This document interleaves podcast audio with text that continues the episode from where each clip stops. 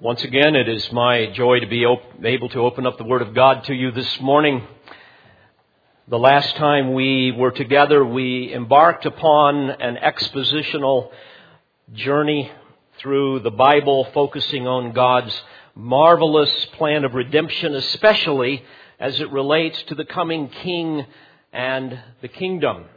This is a parenthesis or a digression in our verse by verse study of the book of Revelation.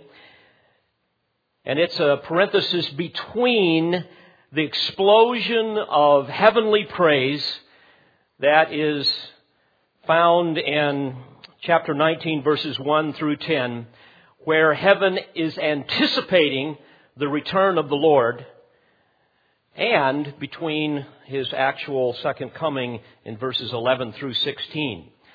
So we are pausing for a few weeks between the anticipation and the actual event.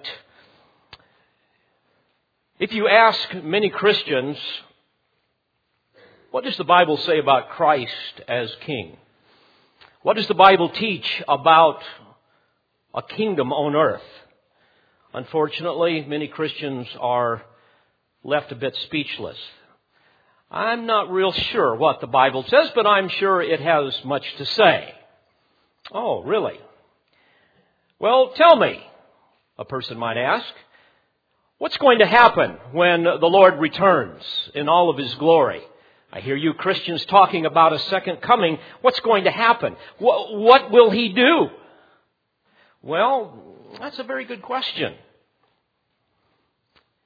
And the person might even ask, what about Israel? What about Jerusalem? We hear these various things.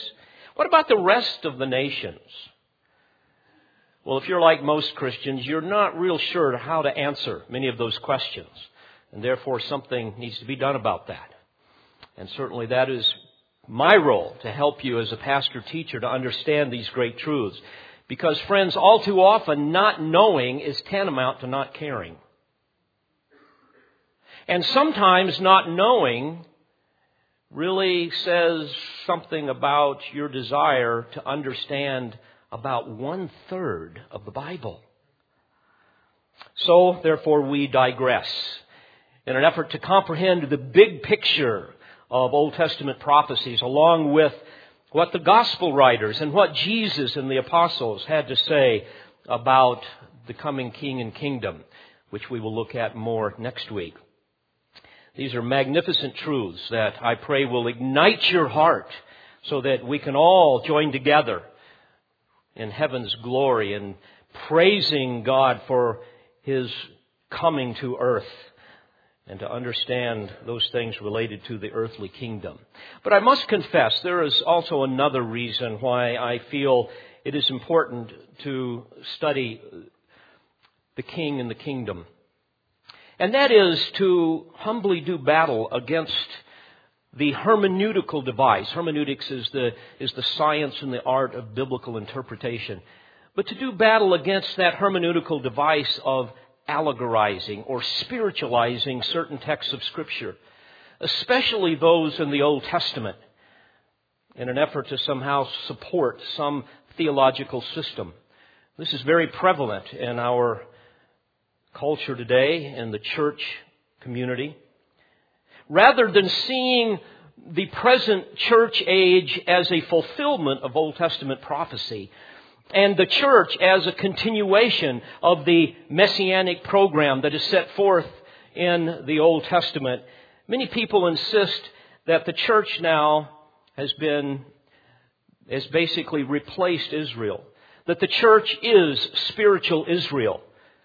Israel has been completely and utterly disenfranchised. And all of those passages relating to an earthly kingdom really have nothing to do with an earthly kingdom, but rather a spiritual kingdom, and therefore we are living in the kingdom now. And frankly, it is impossible for me to understand how so many people, dear brothers whom I love, who hold to a high view of Scripture can possibly embrace a hermeneutic that denies the inerrant, infallible record from saying what it means through the normal, plain meaning of language. I fear to do so is to unwittingly stand in judgment of God's revelation and subtly replace it with my own. Historically, there were two groups that could not stomach the Old Testament prophecies concerning a future earthly kingdom for ethnic national Israel, ruled by Jesus of Nazareth, the Messiah King. The first group were the unbelieving Jews. As you know, they hated Jesus. And to say that Jesus of Nazareth was their Messiah, that he was the fulfillment of Old Testament prophecy, was not only repulsive, it was blasphemy. Yet, that was the obvious conclusion of the Old Testament scriptures. And so they think that can't be tolerated. So what they did is they changed the system of biblical interpretation. They had a new hermeneutic that they implemented, one of a non-literal approach to scripture, which frankly is the Kabbalic system that you see in Jewish thought this very day. Kabbalah means receiving, and they believe that that mystically you receive these hidden truths from the Old Testament and so forth. So that was one group that couldn't stand the idea of Israel uh, or of Jesus being the Messiah, but another group that could not stand the idea of, of Israel eventually being part of this kingdom were believing Christians in the post apostolic world. In fact, as we look at history, we see that within a century and a half after Christ's ascension, the Christian community had become so thoroughly convinced that God was finished with the Jews, to the point, frankly, of anti Semitism, that they could not embrace any of the biblical promises of a future for a national Israel, for a literal earthly kingdom. And so they readily adopted Greek philosophies, especially that of dualism, where things that are spiritual are good, but things that are material are evil. And So therefore we couldn't have a literal physical kingdom because that would be evil. That would be carnal. And they also embraced the spiritualizing method of interpreting scripture introduced by Philo and Origen and so forth. And as a result of all of that, we have replacement theology, as it's many times called where Israel has now been permanently replaced by the church. That the church has replaced Israel in God's plan of redemption. That Israel's national identity has been permanently eliminated, if you will. That ethnic, national, and territorial uh, Israel is now absorbed into the universal Christian church. Now, the problem with that is that's not what Scripture plainly says. The only way you can get that, and they will agree, is to spiritualize the Word of God and to not take it for what it says. This was so prevalent that by the fourth century, one of the church fathers, Augustine, along with most of the Christian church of that day, fully believed that the church was the earthly representation of the heavenly city of God, and it was anticipating a heavenly consummation. And of course, this was reinforced by Augustine's famous yet obviously mistaken interpretation of Psalm 59 verse 11. There we read, Do not slay them or my people will forget. Scatter them by your power and bring them down, O Lord, our shield. Now this was referring to the enemies of the world, the, the world, the, the enemies of God, the wicked. But Augustine interpreted it as the Jews. Do not slay them, meaning the Jews, or my people will forget, but rather scatter them, meaning the Jews, by your power. In other words, literally, make them homeless wanderers and bring them down. So David's enemies were wrongly interpreted to be the Jews, which must therefore be considered enemies of the church. And the implication was that the church now was to enforce some kind of perpetual humiliation for the Jews. That it was a divine mandate. That now the church must assist God in making his covenant people vagabonds upon the earth. permanently dispersed and disgraced and despised. And years later, the reformers rightfully adopted Augustine's soteriology, in other words, his doctrine of salvation, which was accurate, but with it, they brought the baggage of an errant eschatology, an errant understanding of future things, that of replacement theology, which today goes by a number of names amillennialism, supersessionism. Um, it's essentially Roman Catholic eschatology. This position was so dominant that by the 15th century, in his last sermon, just before his death, an Augustinian monk by the name of Martin Luther pleaded that all of the Jews be expelled from Germany. And of course, this began to set up the mindset, even in the church, that would kind of turn a person's head later on when Nazi Germany began to come to the forefront. Well, over the years, the allegorizing method uh, used to justify this kind of thinking has been legitimized uh, in the eyes of many because it has been uh, adorned with the trappings of erudition. It's now the province of the scholar because it's only the scholars that can really understand these deeper meanings of Scripture that somehow escapes the mind of the uneducated pedestrian that has the audacity to think that the Word really means what it says. But dear friend, this method, I believe, is, is foreign. It's certainly foreign to me, and it's frightening. I, I've been called to stand before you and say, Thus saith the Lord, not Thus saith Dave Harrell or somebody else. Um, I'm horrified at, at the prospect of somehow giving the impression that I am participating with God in the act of revelation and telling you, well, yeah, I know that's what it says, but that's not what it means. Let, let, let me tell you what it means. Because I have the education and the insight and the spirituality to help interpret it for you. Well, forsaking any arcane or esoteric principles of interpretation, and with no agenda of any hidden meanings, we're going to return once again to the Word of God. We're going to look at what it says plainly. We're, we're, going to use the normal meaning of language so that God can tell us what He wants to say. Beloved, this is not the province of, of the scholar nor of the mystic, but of every man and woman and boy and girl who understands language and is willing to humble themselves before the Word of God and let the Spirit of God speak to them. We must not despise the teachings of Jesus. We must not despise God's covenant people, but rather let the word speak for itself. And behold, frankly, the amazing grace of God as it is manifested in God's covenantal promises and the way He fulfills them, even with His people Israel, who are now His beloved enemies. So again, this morning I must approach this more as a professor than a preacher. And I hope you will continue to bear with me. It will be impossible to take notes, so you can get all of this transcribed for you.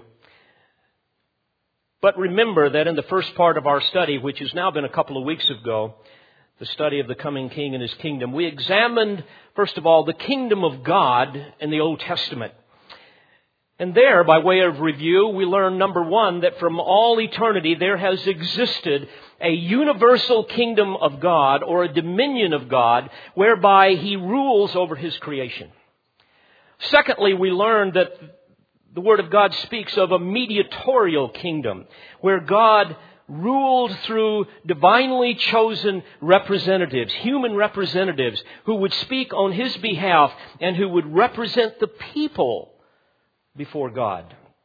And throughout Old Testament history, we witnessed a divine government upon the earth through a variety of mediators, men who would serve in the functions of prophet, priest, as well as king, and ultimately only the Messiah the Lord Jesus Christ can fulfill all three functions of prophet, priest, and king, and he will do so when he returns and rules the final phase of this mediatorial kingdom upon the earth. The Old Testament also reveals, as we studied before, a future earthly kingdom. Over and over again, the Old Testament scriptures speak of God establishing an earthly kingdom ruled by the Messiah, the Lord Jesus Christ. The prophet Daniel tells us in chapter 2 verse 44, In the days of those kings, the God of heaven will set up a kingdom which will never be destroyed, and the kingdom will not be left for another people. It will crush and put an end to all these kingdoms, but it will itself endure forever. You will recall that we learned that before this kingdom comes upon the earth, the Old Testament predicts many preparatory events that will occur. The prophets speak of a time called the day of the Lord, a time that is unrevealed and indefinite in, in length, but a time that will begin with uh, the darkness of divine wrath that will ultimately give way to the light of divine blessing upon Israel as well as many Gentile people who will come to a saving knowledge of Christ. And then, of course, the Lord will return. The Messiah King will establish his mediatorial kingdom, his mediatorial government upon the earth for a thousand years. And ultimately, that kingdom will be merged into the universal kingdom, which will be perpetuated forever as Scripture speaks in 1 Corinthians 15, 24 through 28, and, and uh, Daniel 7 and Isaiah 9 and so forth. Now, this morning, we're going to see that the Old Testament also describes amazing blessings that are going to come upon the earth during this kingdom age. And folks, here's where it gets exciting. Here's where we will begin to understand what we are going to see when we return with Christ at His second coming and we rule and reign with Him. And therefore, this is where we need to really understand these things to raise that level of anticipation and joy and excitement so that when we come again now to Revelation 19 and we study the King returning, we know what he's returning to and what's going to happen. So, regarding these blessings, first of all, we're going to see that the world will be ruled by the Messiah, the Lord Jesus Christ. Let that soak in for a moment. Can you imagine that? Isaiah 32, 1, Behold, a king shall reign. And in chapter 9, verse 6, and the government will rest on his shoulders and his name will be called Wonderful Counselor, Mighty God, Eternal Father, Prince of Peace. Boy, we're a long ways from that today, are we not? He goes on to say there will be no end to the increase of his government or of peace on the throne of David and over his kingdom to establish it and to uphold it with justice and righteousness from then on and forevermore. The zeal of the Lord of hosts will accomplish this. And the psalmist tells us in Psalm 89 verse 14 that righteousness and justice will be the foundation of his throne. And the Lord uh, speaks through the prophet Jeremiah in chapter 32 and verse 5 and says, Behold, the days are coming, declares the Lord, when I shall raise up for David a righteous branch, and he will reign as king and act wisely and do justice and righteousness in the land. In his days, Judah will be saved and Israel will dwell securely, and this is his name by which he will be called the Lord our righteousness. Beloved, can you imagine a day when the world will be dominated by truth by holiness, by righteousness, by justice, rather than all of the lies and the spin and the wickedness and the oppression we now experience. His unrivaled omnipotence will enforce these, these moral principles. We read in Psalm 2 verse 7 that, that the king will rule the nations with a rod of iron. Thou shalt dash them in pieces like a potter's vessel. And according to Isaiah 26, 9, because of this, the inhabitants of the world will learn righteousness. Amazing. Yet, bear in mind that in the midst of justice, he will also extend mercy in dealing with the ignorant and with the erring. Isaiah 16:5 says that in mercy shall his throne be established. And in Isaiah 40, beginning in verse 9 through verse 11, we read that the king will rule with a strong hand. And yet it goes on to say that, that he will at the same time feed his flock like a shepherd. He shall gather the lambs with his arm and carry them in his bosom, and shall gently lead those that are with young. The Old Testament also reveals to us the unique role that we as saints will have in the administration of this mediatorial kingdom. For example, in Daniel chapter 7, beginning in verse 13, we read that the saints of the Most High shall receive the kingdom and possess the kingdom forever, even forever and ever. There's other passages that speak of this as well. For example, in the New Testament, Paul tells us in 2 Timothy 2 and verse 12 that we shall reign with him. The prophets also describe the role of the living nation of Israel. And again, keep in mind, I'm just giving you some samples of scripture here. We read in the Old Testament that God's covenant people, the chosen of Abraham's seed, will finally experience the, the complete fruition of the covenant that God gave to Abraham. And at that time, He will grant them international supremacy. I might add as a footnote, those who insist that Israel is, is permanently disenfranchised, that they are permanently forgotten by the one who originally elected them by His grace. They would do well to remember the words of the Lord in Isaiah 49 verse 14. But Zion said, The Lord has forsaken me and the Lord has forgotten me. To which the Lord replies, Can a woman forget her nursing child and have no compassion on the son of her womb? Even these may forget, but I will not forget you. Behold, I have inscribed you on the palms of my hands. Your walls are continually before me. Beloved, it is fascinating that even the Gentile nations and their respective rulers will be included in the political framework of the mediatorial government. We see in the Word of God that the cultural uh, values peculiar to various nations will be preserved insofar as they contribute to the good of all. That they will be consecrated, according to Micah chapter 4, verse 2, to the Lord of the whole earth. In that day, the psalmist tells us in Psalm 47 9, the princes of the peoples will be gathered together to be the people of the God of Abraham. We read even that each nation will be owned by Jehovah, according to the prophet Amos in chapter 9, verse 12, as nations that are called by my name. And again, the psalmist tells us in Psalm 72:11 that all nations shall serve him, and in verse 17, his name shall endure forever. Zechariah writes in chapter 14 verse 9, In that day the Lord shall be king over all the earth. And once again, Daniel 7:14, and to him was given dominion, glory in the kingdom, that all the peoples, nations, and men of every language might serve him. His dominion is an everlasting dominion which will not pass away, and his kingdom is one which will not be destroyed. So, as we look at the Old Testament, we see that the world will be ruled by the Messiah. But secondly, we discover that the Messiah's reign will radically alter every aspect of life in the world as we know it.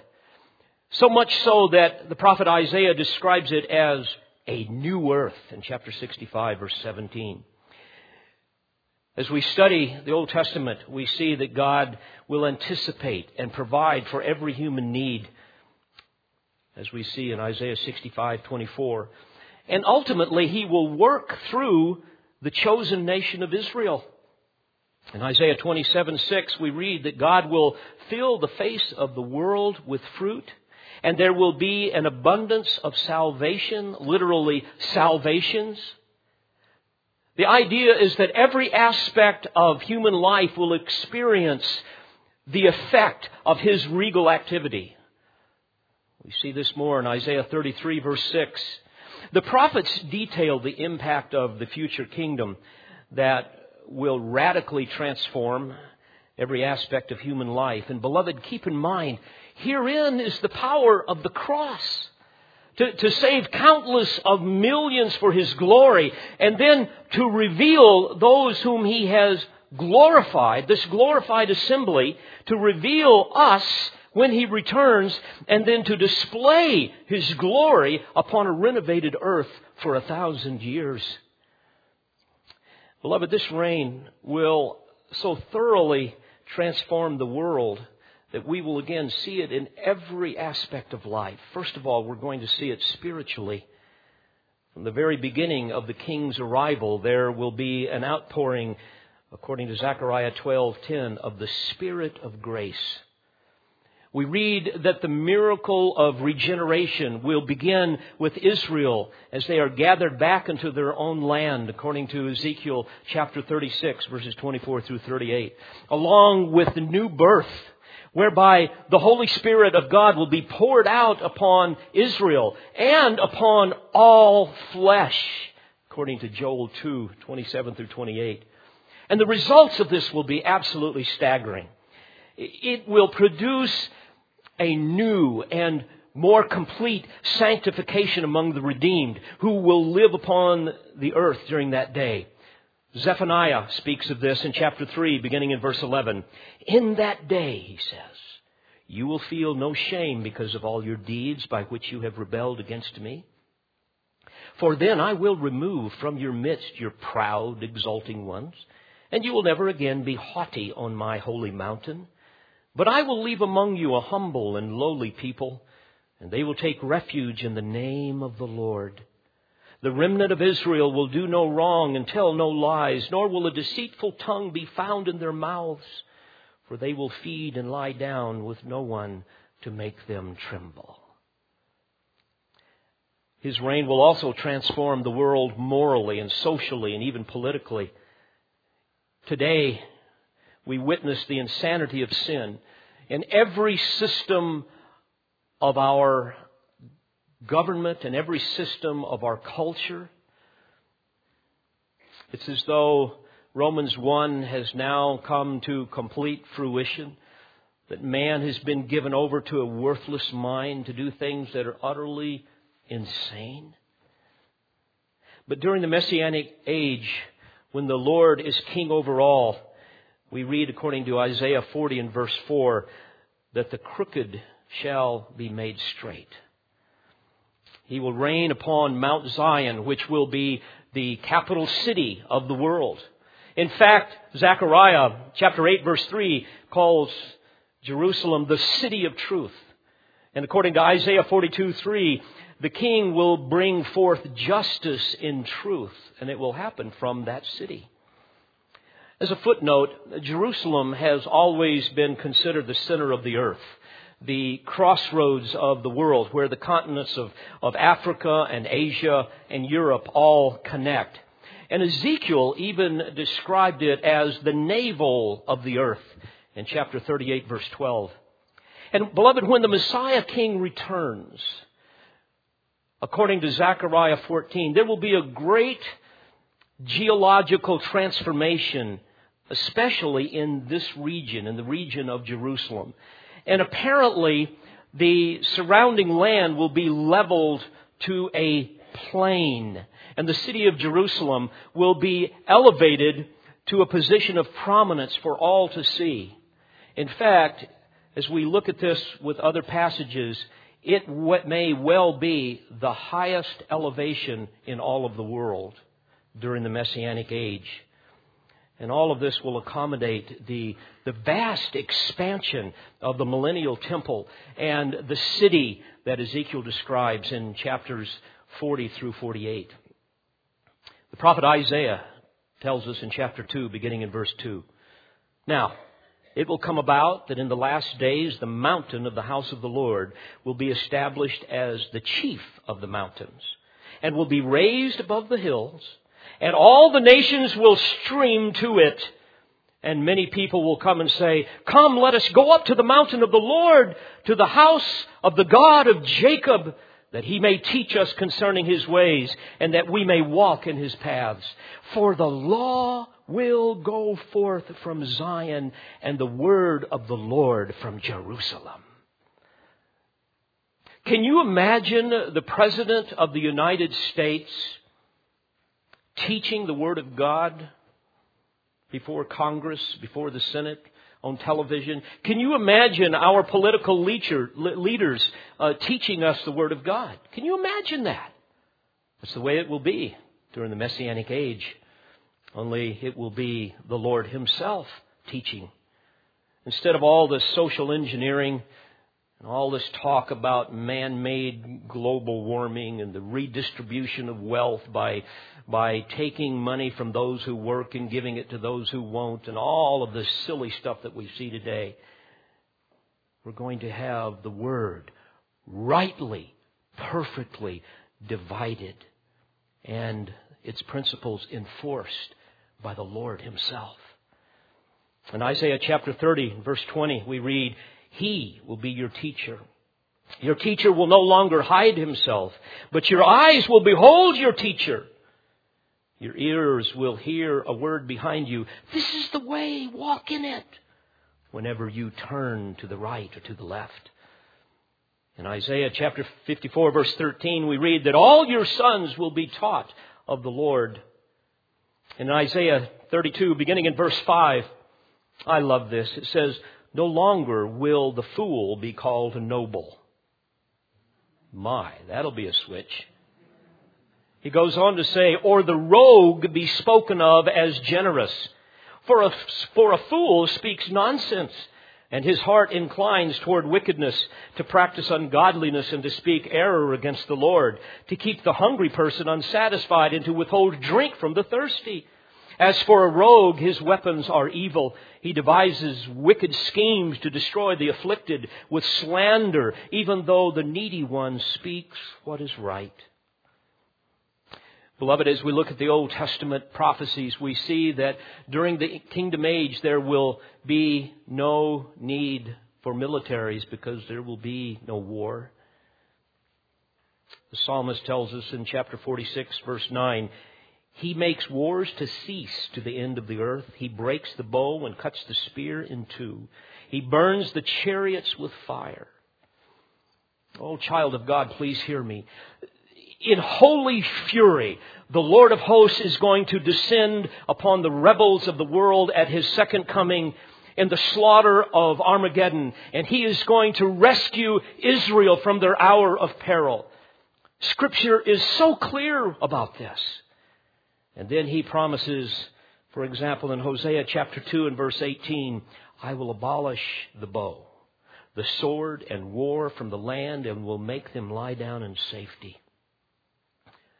The prophet Micah tells us in chapter 4, beginning in verse 3, and he will judge between many peoples and render decisions for mighty distant nations.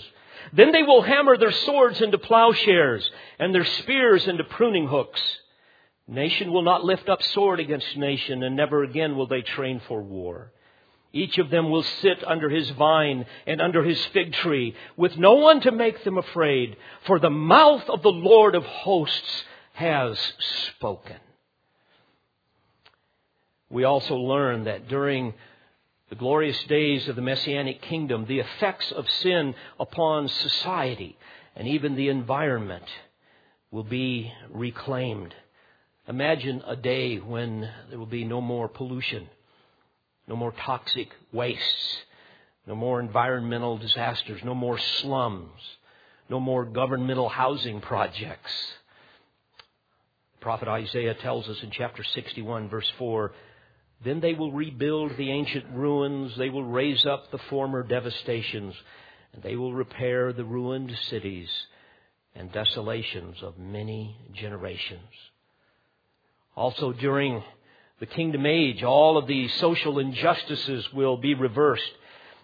Think of the current mistreatment of, of the elderly, of, of the unborn, of, of the diseased and the disabled and the oppressed and the poor. Beloved, all of this is going to cease. Isaiah tells us in chapter 42, verse 3 a bruised reed he will not break, and a dimly burning wick he will not extinguish. He will faithfully bring forth justices. He will not be disheartened or crushed until he has established justice in the earth and the coastlands will wait expectantly for his law. And the psalmist tells us again, back to Psalm 72 and verse 13, he will have compassion on the poor and needy, and the lives of the needy he will save, and he will rescue their life from oppression and violence, and their blood will be precious in his sight.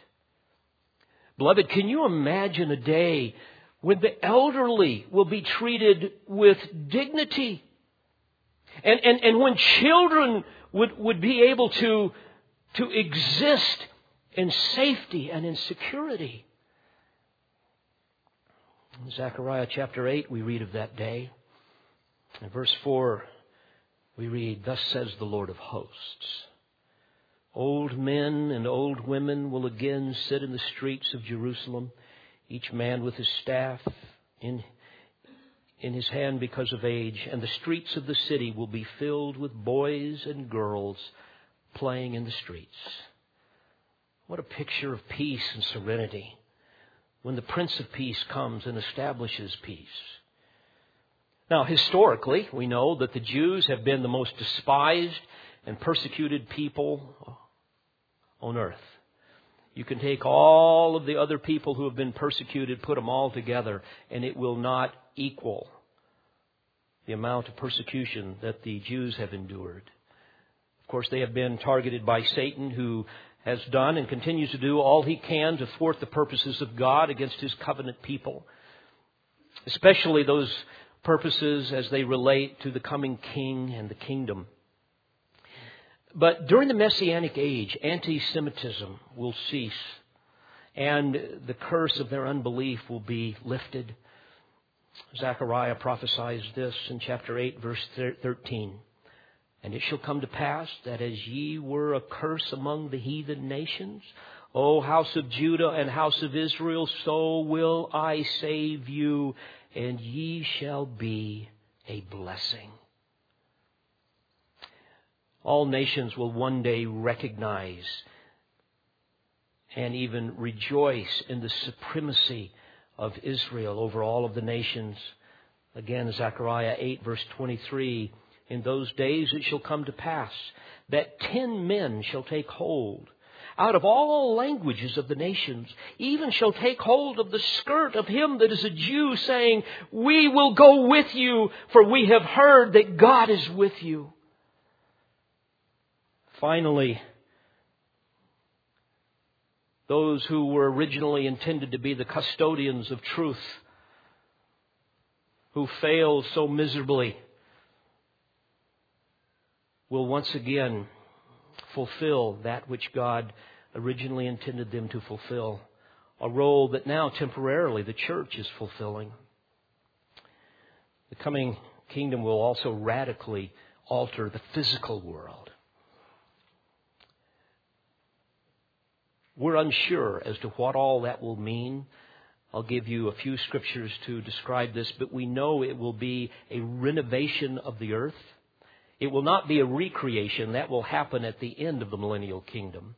But it will be a renovation where somehow the earth will return to a state like it was in the Garden of Eden.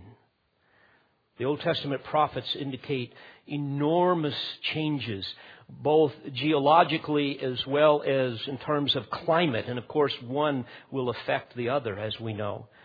During the final judgments of the day of the Lord, we know that the earth will undergo cataclysmic changes. Isaiah chapter 2 verse 19, men will go into caves of the rocks and into holes of the ground before the terror of the Lord and the splendor of His majesty when He arises to make the earth tremble, literally to shake. In Isaiah 24, verse 20, we are told that the earth will reel to and fro like a drunkard. In Ezekiel 38:19 we read the Lord saying through his prophet, In my zeal and in my blazing wrath, I declare that on that day there will surely be a great earthquake in the land of Israel. In verse 20 he says, the mountains also will be thrown down, the steep pathways will collapse,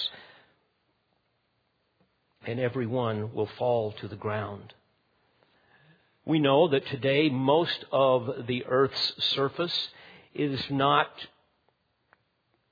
suited for cultivation, with tillable land disappearing at a frightening rate around the world. But in the kingdom, this will not be the case. In fact, there are promises regarding the abundance of rainfall that will produce enormous crops. For example, in Joel 2, you will read of this.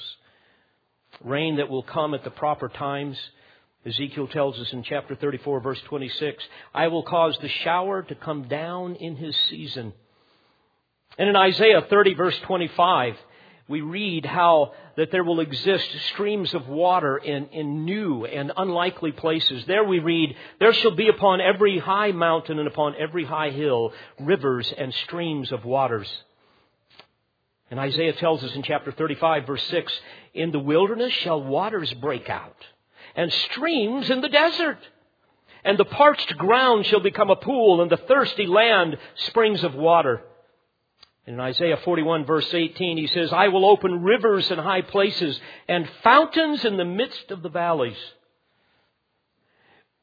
We see that the Lord will also cause the streams to flow apart even from the normal hydrological cycle, such as pictured in the stream that is described in Ezekiel chapter 47 verses 1 through 12.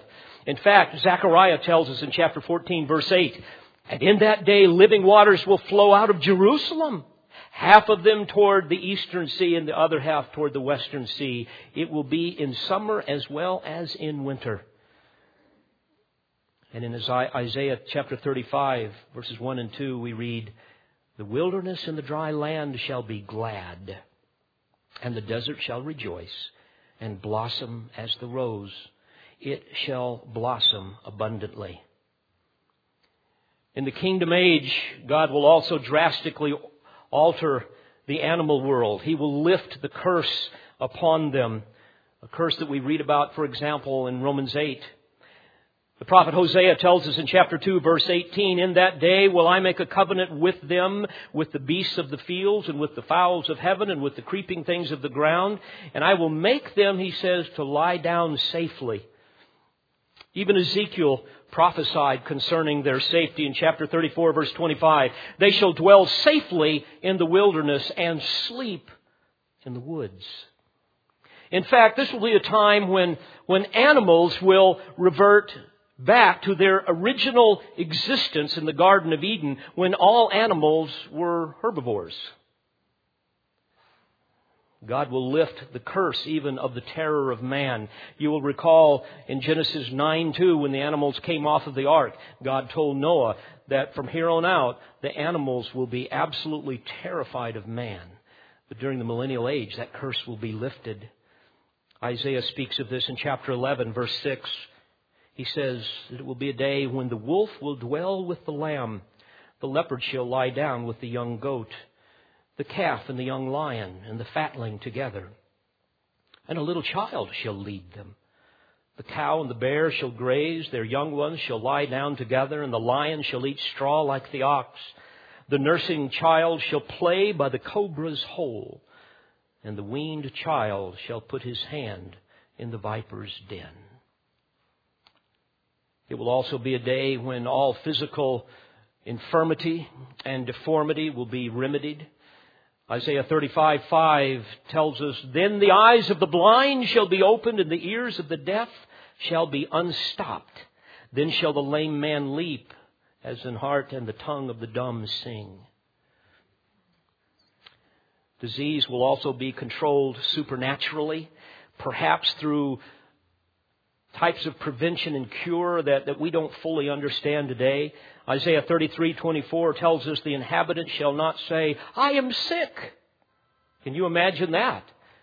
We're constantly praying for those who are sick.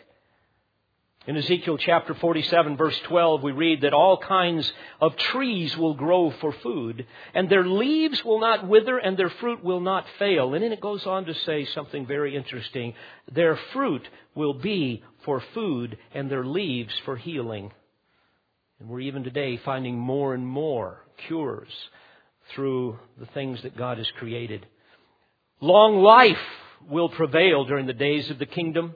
Isaiah 65 verse 20, no longer will there be in it an infant who lives but a few days, or an old man who does not live out his days, for the youth will die at the age of 100, and the one who does not reach the age of 100 will be thought accursed. Well, finally, dear friends, God speaks to us through the Old Testament prophets concerning the radical changes in religious life in the world. Can you imagine a day when there is one world religion, but it is true, it is perfectly righteous, it glorifies God completely, and the Lord is its shepherd? This will happen when the priest king rules from his throne. Zechariah 6 verse 12, Behold, a man whose name is Branch. For the will, for this will, for this branch will come forth from where he is, and he will build the temple of the Lord. He will bear the honor and sit and rule on his throne. Thus he will be a priest on his throne. And as I said earlier, Israel will be restored once again to be the witness nation of Jehovah for which it was originally intended. Back in Exodus 19:6, remember there he said, "You shall be to me a kingdom of priests and a holy nation." This will finally happen. And despite their abysmal failure, Isaiah prophesied of a better day in chapter 61 verse 6. You will be called the priests of the Lord. You will be spoken of as ministers of our God. And as we study the scriptures, we see that God will even provide faithful shepherds to the people to feed them. Jeremiah 23. And in this important ministry, even the tribe of Levi will once again play a very important and significant role as we read in Jeremiah 33 verses 17 through 22. According to Zephaniah 3:20, at that time, the Lord promises to Israel, I will make you a name and a praise among all the people of the earth.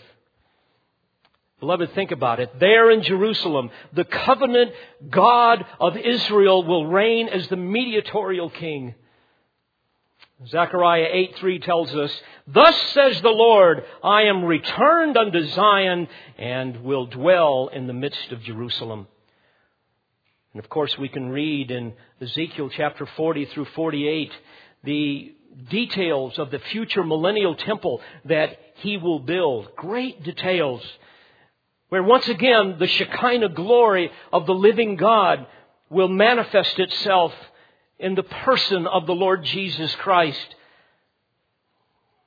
And there in Ezekiel chapter 43 verse 7, the Lord says, Son of man, this is the place of my throne. This is where I will dwell in the midst of the children of Israel forever. Haggai prophesied to them concerning this glorious millennial temple that, that will exceed anything that the world could ever imagine, anything that the world has ever seen. There in chapter 2, verse 6, we read, For thus says the Lord of hosts. Don't you love that? I mean, you can't get any more authoritative than that. Thus says the Lord of hosts, once more in a little while, I am going to shake the heavens and the earth, the sea also and the dry land. I will shake all the nations, and they will come with the wealth of all nations, and I will fill this house with glory, says the Lord of hosts. The silver is mine and the gold is mine, declares the Lord of hosts. The latter glory of this house will be greater than the former, says the Lord of hosts, and in this place I will give peace declares the Lord of hosts. And in that temple, Ezekiel's prophecy tells us that even a new system of animal sacrifices will be instituted. One that, that, that is radically different from the Aaronic system in the Old Testament that, that, that we read about even as the symbolism of the bread and the cup remind us here in the church age of the unimaginable price that Jesus paid for our salvation. We discover in the Old Testament that there will be five different offerings, four of them bloodletting, that will be distinctive to Israel's worship and will serve as a perpetual reminder to them of that same sacrifice, the sacrifice of their Messiah, the one that He made for them, the very one who now lives in their midst. No wonder the Lord reveals to us in Revelation 19, 1 through 10. The eruption of heaven's praise in anticipation of the Lord's return. I ask you, do you join in that praise? Do you join in that anticipation? Or are you more excited about the Super Bowl? Beloved, only when we fully grasp what the Lord has done for us what He is doing in us, and what He is going to do that is beyond our imagination, only then will we be able to fully praise Him as we should and anticipate the glories of His second coming. Let's pray together. Father, thank you for these eternal truths. Cause them to change our hearts. Lord, may they motivate us to live out lives that give glory to you. Lord, may we see that there is nothing in earth, nothing in our lives that should hold a greater priority than loving the Lord our God with all of our heart, mind, soul, and strength, loving our neighbors as ourselves, and living in light of your soon return. Lord, overwhelm those who do not know you as, as Savior. Convict them of their sin. May today be the day that they bow themselves before the cross and cry out for your mercy. May today be the day that they experience the miracle of the new birth, that they too can join in with the hope of the redeemed. For it's in Christ's name that I pray. Amen. We pray you've been edified by this presentation. You've been listening to Pastor, Bible teacher, and author David Harrell. For more information or to order additional tapes or CDs of Pastor Harrell's messages, please visit olivetreeresources.org.